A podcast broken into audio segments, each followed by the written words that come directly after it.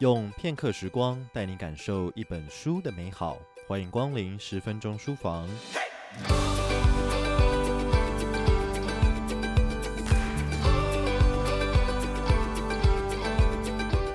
身为老师与家长，或多或少可能都听过多元智能，这个在四十年前由哈佛心理学者霍华德·加德纳所提出的理论。主张我们应该摆脱过去以 IQ 智力测验为尊的单一智能框架，认为人的智能有多个面向，例如语言、逻辑数学、音乐、空间、身体动觉、人际、内省等不同层面。然而，传统的智商测验所能衡量的，主要仍局限在语言与逻辑数学的能力，EQ 与恒毅力则是属于人际内省的能力。作曲家、演奏者则必须具有优异的音乐智能，否则即使智商与 EQ 再好，也无法有好的表现。舞者、运动员，甚至是外科医师，都需要对身体的动作有极佳的掌控，因此高超的身体动觉智能则是他们的必要条件。机师、计程车司机、雕刻家都需要对空间与物体的关系有非常细腻的掌握，这就牵涉到空间智能的表现。由上述例子就可以明白，衡量一个人的能力优异与否，绝非 IQ 智力这单一面向而已。然而，在这个理论受到各界重视，并影响各国教育政策的过程中，也曾经在不少地方被误用或者是滥用。让理论创立者加德纳不得不多次站出来澄清与说明。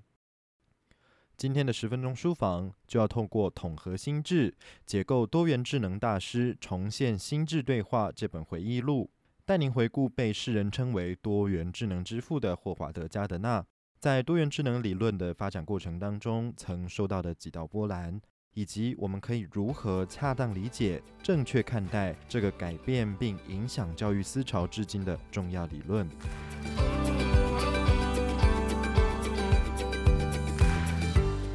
一九九三年，加德纳收到一位澳洲同事的来信，内容简洁明了：“你的理论在澳洲被采用，但你肯定不会喜欢他们运用那些概念的方式。”他请同事将那些令人感到震惊的资料寄来。在他自己的办公室里读着这些资料，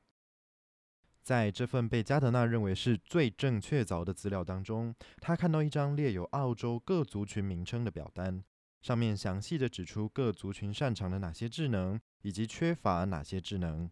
更夸张的是，表单中还对每个族群的学生应该如何被对待或教导提出了建议。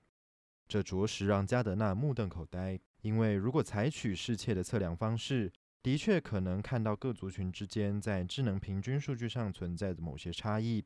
但这些差异可能来自于男性和女性、欧裔与亚裔，又或者是内向者和外向者之间的差别。可以肯定的是，任何同一族群内部的差异一定远远高于任何不同族群之间的差异。即使真的能够发现不同族群之间存在着差异，我们也没有办法确切厘清成因。更别说知道该采取什么样的介入措施来降低、消弭甚至逆转这样的差异。来自澳洲的这些论点显然是伪科学。更糟糕的是，这些毫无根据的主张竟然被动员了起来，表明哪些教育干预手段是合适的，并暗示哪些是不合适的。显然，多元智能的概念被利用，成为合理化这些毫无根据的理论介入教育的手段。范围遍及澳洲整个行政区，甚至是整个国家，该怎么办才好呢？加德纳还来不及烦恼，澳洲的电视台就找上门来，要他针对这些建议的干预手段发表看法。后来，他在有广大收视率的周日评论电视节目当中斩钉截铁地表示，没有证据显示族群差异确实存在，因此无法支持他们任何的教育提案。在场的其他专家也分别表示了他们对此提案有所保留。最后，这个教育干预手段提案因为受到大众质疑而停止采用，让加德纳大大的松了一口气。而这个经验让他了解到，必须更注意多元智能的概念如何被利用、被使用、被误用，甚至是滥用，并需要适时的介入以及澄清。另外一个骇人听闻的例子是，几个南亚和东亚国家宣称。就有指纹检测可以辨识出特定的智能，这个伪科学领域被称为皮纹学。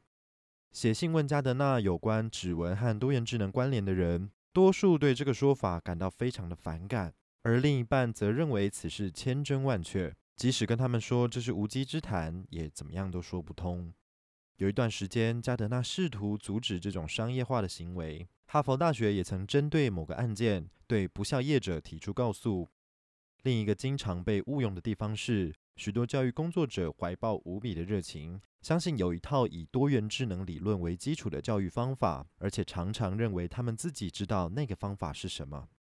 然而，加德纳一再费尽唇舌强调，多元智能理论是一个学术理论。是从大量资料与文献中统合汲取而来的概念。